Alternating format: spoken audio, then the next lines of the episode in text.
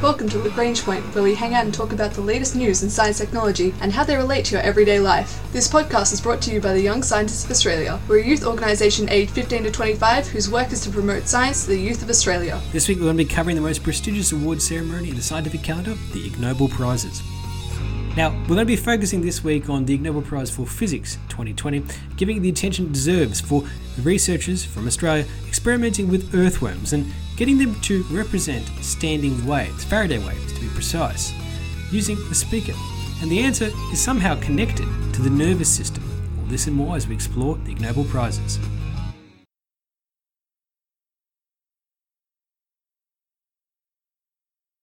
Though it seems that time might have lost all meaning in this year of 2020, it is in fact September, and that means it's time for the most prestigious and important event in all of the scientific calendar. Yes, it's time for the Annals of Improbable Research, together with the Harvard Radcliffe Society of Physics students and the Harvard Radcliffe Science Fiction Association, to present the annual Ig Nobel Prizes, which have been awarded every year since 1991. There's an award ceremony, a lecture series, and of course, a great show put on as part of the presentations of these awards. The Ig Nobel Prizes, as we've spoken about and covered many years here on this podcast, is an award designed to recognize the achievements of scientists. Now, often you might see scientists publish groundbreaking papers in Nature, we may even speak about them here, get splashed all over the news, making headlines and mass media speculation or response to their work. But most of the time, science isn't really splashed into headlines. Sometimes the studies that people are digging into can seem quite unusual or quaint or even strange. But the Ig Nobel Prizes, unlike the, the high end, highly publicized, highly well known Nobel Prizes, the Ig Nobel Prizes are there to recognize the hard work and tireless research of researchers at all levels, really. In particular, those that ask questions that people didn't necessarily know that they wanted answered. People who answer questions that make you laugh at first when you hear the paper or the research that's been discovered, and then think about what it tells you. In this way, we explore the science of the lesser known, the ideas that would have otherwise been overlooked had it not been for brave researchers asking questions that nobody else even thought to ask.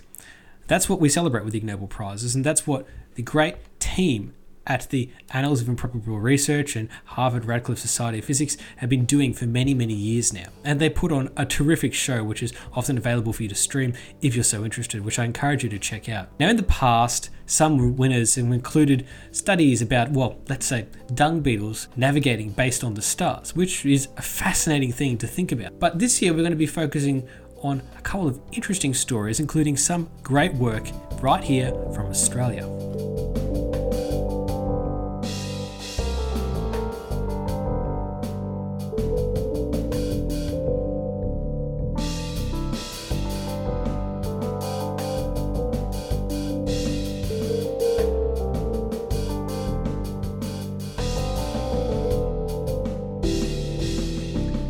Nobel Prize for Physics, and there are a number of different categories, we'll go through some of them this year.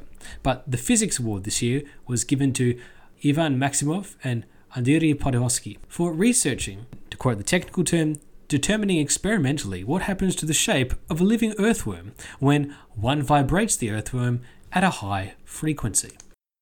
Now, that might sound like a lot, but we're just going to go through that really briefly and slowly to make sure you caught it. Because what Ivan and did was they took earthworms, just regular ordinary worms from a fish bait shop, and they put them onto a speaker and subjected them to varying frequency ranges. And what they observed in these worms when they did this is the formation of standing waves, Faraday waves, in basically the bodies of the worms. Now, what's going on here is an interesting exploration on theoretical physics turned into experimental physics proving long understood concepts in the theoretical sense and applying them to the everyday life in the form of the simplest of worms. Now, a Faraday wave is an important thing to understand first here because that's what these researchers are effectively investigating the ability of a material to form a standing wave on a surface due to acoustic vi- or vibration. The idea of a Faraday wave is well known since Michael Faraday himself first postulated it all the way back in 1831. Now, in the initial example, they took a layer of liquid and, and placed it on top of a vertically oscillating piston. Basically, the piston moves up and down, and then in that layer of liquid, you could observe a pattern of what appeared like standing waves at around half the driving frequency more or less, depending on the stability of the signal. Another way to think about it is if you imagine a string, you can know that it's possible to induce a standing wave in that spring where you vibrate it to a frequency and you can see that wave actually having a consistent pattern there. That's a standing wave in, in basically in two dimensions you can create with a string. That's the principle by which like things like guitars, violins, you name it, work. Now, if you take that principle and apply it to a liquid or a collection of particles on top of a speaker, you can also create a similar thing. And this is used quite effectively in a lot of advertising because it looks spectacular. One notable company used their speakers and put things like tomatoes on top and ejected them and bounced them into the air and vibrated them in certain patterns due to the certain frequencies that they were playing on the speakers. Now, that's a cool effect for advertising, but it's actually really interesting to understand the physics of the vibration. It can also produce some amazing patterns where particles or liquids form these intricate patterns as a response to the vibrations from certain frequencies and sounds. Basically, due to the harmonics, you end up with these interesting patterns forming on the surface. Now, it doesn't just rely on people having speakers and a whole bunch of liquid or small particles with liquid inside them scattered across the place. Animals have also been known to utilize the same effect. In particular, alligators can actually use it to call mates. They, they basically vibrate their lungs at low frequencies, slightly below the surface. Now, this induces surface standing waves, and they're basically Faraday waves. And you can see the splashing effect being produced on the surface, and they use that to communicate and attract mates. So, look, Faraday waves are old hat, so to speak, and are very interesting. But what the two researchers, frankly from Swinburne University here in Melbourne, Ivan and Andre were looking at was how can we study whether or not these waves can be induced in a body that is made up of liquid. Now, a human obviously is 70% water, and earthworms or worms, they also contain a lot of liquid. Now, why a worm? Well, a few reasons. The first is that earthworms, or at least in Australia, aren't regulated animals for the purposes of research, which means that these researchers didn't need to go through complex ethical review processes from institutional animal ethics committees in order to do these studies. That made doing the study actually possible because otherwise they would have to sit down and convince a large number of people about this crazy scheme to put some worms on a speaker and vibrate them. So, using worms was also good because a worm can be effectively mathematically modeled as a cylinder. Now, if you've ever done any fluid mechanics, you would have often heard how physicists and engineers love to approximate things as a rough shape. In particular, let's say taking an object and saying, well, we could just assume that's a rectangle or, or a cylinder. Or, for example, assuming that a cow is a sphere. Now, this might sound absurd, but it makes doing mathematics, fluid mechanics, actually possible for an undergraduate engineer, and not requiring huge amounts of supercomputing time. But a worm actually is more or less a cylinder. Uh, modeling a worm as a cylinder is actually a very good approximation of it. And that enabled the researchers to actually put together a pretty comprehensive theoretical model of what would happen inside the worm, knowing the worm's consistency and density of water, and then applying a theoretical simulation of the vibrations induced underneath and seeing whether or not the worm would possibly be able to exhibit the phenomena of a standing wave, a Faraday wave inside of it. And that's exactly what they did. They built this complex mathematical model, they ran all these simulations, and they said, yep, we think it will work.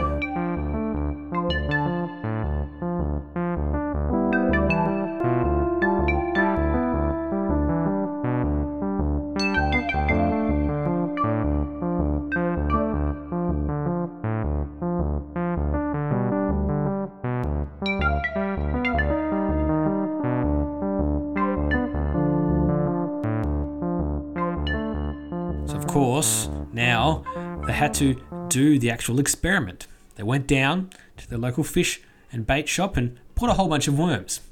Then they set up an interesting apparatus by which they had a Teflon plate above a vibration speaker source, and they shot a laser and had obviously a photodetector on the other side.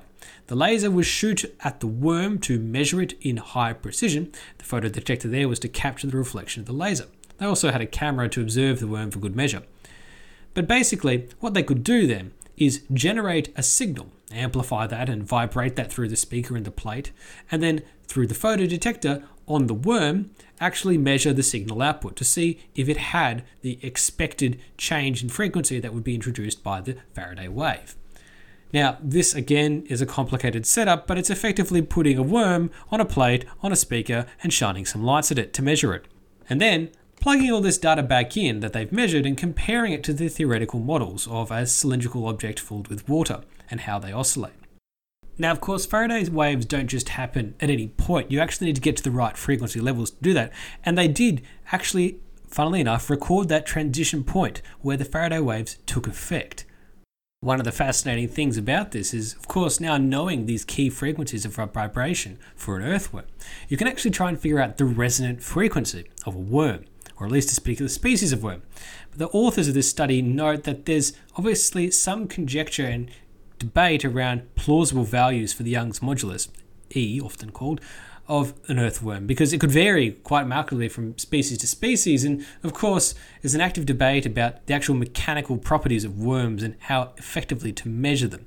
But leaving that aside, and trying to discover what actually is the young modulus of a worm is another subject, probably for another Ig Nobel Prize in the future. They saw a type of resonant frequency around 38 Hz and 43 Hz. Depending on where they put their guess around what the Young's modulus of a worm may be. For the record, they think it's somewhere plausibly within the range of 8.3 to 8.9 megapascals. For comparison, by the way, just so you're aware, steel's Young's modulus is around 180 gigapascals. So that's 10 to the 3 more than the Young's modulus of a worm, in case you were worrying about the differences between worms and steel in terms of structural strength. Now, the research conducted this study on four common species of earthworms. They also made a fake worm, a small tube filled with water, and actually tried to produce the same results. And they did actually show that it was possible to actually produce these kind of subharmonic resonant frequencies and create Faraday waves inside a body that had water inside of it. And this is important because lots of different biological cells and living organisms are mostly made of fluids. And we might all be in the right frequency conditions, actually possible of exhibiting these Faraday waves. Now, okay, that's a bit nuts. No one is actually suggesting that's really that useful on its own. But what could be useful is actually trying to understand and use this technique to actually study the spreading of different types of signals through living systems. And the authors actually point out two key areas where they see this potentially being useful. Now, they could actually potentially verify and validate what's known as the soliton model of nerve pulse propagation. Now, a soliton is sort of like a self reinforcing packet or pulse of data for use of transmission or vibration, another way to think about it. And if nerves are using this type of pulse to propagate and send signals out through the nervous system, that's pretty interesting. Now, we haven't actually been able to validate or verify that that's the case because mechanical simulations often been used to excite nerve impulses, but they haven't actually been able to show that the soliton model of this actually is what's going on. Now, if they could form a soliton in the nerve and get it to travel through and propagate all the way back to the brain, that would validate that that's actually the mechanism that nerves are using, or at least may be one of them. If they're able to actually generate a soliton in a nerve fiber, that would pretty much unlock a whole new area of nervous system research. Okay, so what does that have to do with worms? Well, Faraday waves have been generated in worms in this sort of 200 to 300 hertz frequency range, and that's got a pretty big overlap with the natural nerve impulse range. So theoretically, the researchers suspect that maybe they could use this as a launching board to help get some groundbreaking research into the study of the transmission of signals through nerves. The worms, though, in this experiment were anesthetized with some ethanol So they weren't generating any nerve impulses of their own naturally at that time. But perhaps you could even observe this by generating counter signals inside or counter vibration frequencies that might create cohesive or de- destructive interference with these nerve impulse waves traveling through the worm's nervous system. That would probably be, let's say, the next step of the research that these researchers were looking at. So, this study is a good example of why the Ig Nobel Prizes are important. Because Ivan Maksymov and Andrei Pototsky were actually doing this research, publishing it in scientific reports, and that's all well and good. Some people may have read this way back in May when it was published, but by getting it awarded in the Ig Nobel Prizes, it brings a lot of attention to their research and sort of sparks that conversation with other researchers, perhaps those studying nerves, perhaps those studying words or speakers, or you name it, and can help lead to new understanding and new questioning and open up new areas of inquiry. That's one of the reasons why the Ig Nobel Prizes are so useful, is that it brings a media spotlight to this, at least which is helpful for the researchers themselves and perhaps the questions they asked, but it's also very useful because some of the people most interested in the Nobel Prizes themselves are other scientists, often doing interesting research. And it can often raise questions and make them look at their own work more differently, or perhaps take a different approach, which is far outside the traditional orthodoxy that they may have considered. This kind of research is important because, yes, we can follow down the replication, reproduction, or counter investigation model of scientific research and publication. But sometimes we need to take bold stabs in strange directions, like putting worms on speakers to try and study the nervous system. But that's really what we need to do from time to time in science to open up questions that we didn't know we need answered. And that's why the Ig Nobel Prizes are so valuable. Now, this is some great work published in the journal Scientific Reports the winners of the Ig Nobel Prize for Physics in 2020, Ivan Maksymov and Andrei Pototsky. This has been the Young Scientists of Australia's podcast, Lagrange Point. This week we wrapped up some interesting research that won the Ig Nobel Prize for Physics in 2020, finding ways to vibrate worms to create standing Faraday waves. Our ending theme was composed by Audionautics. Head to ysa.org.au for more information about the Young Scientists of Australia.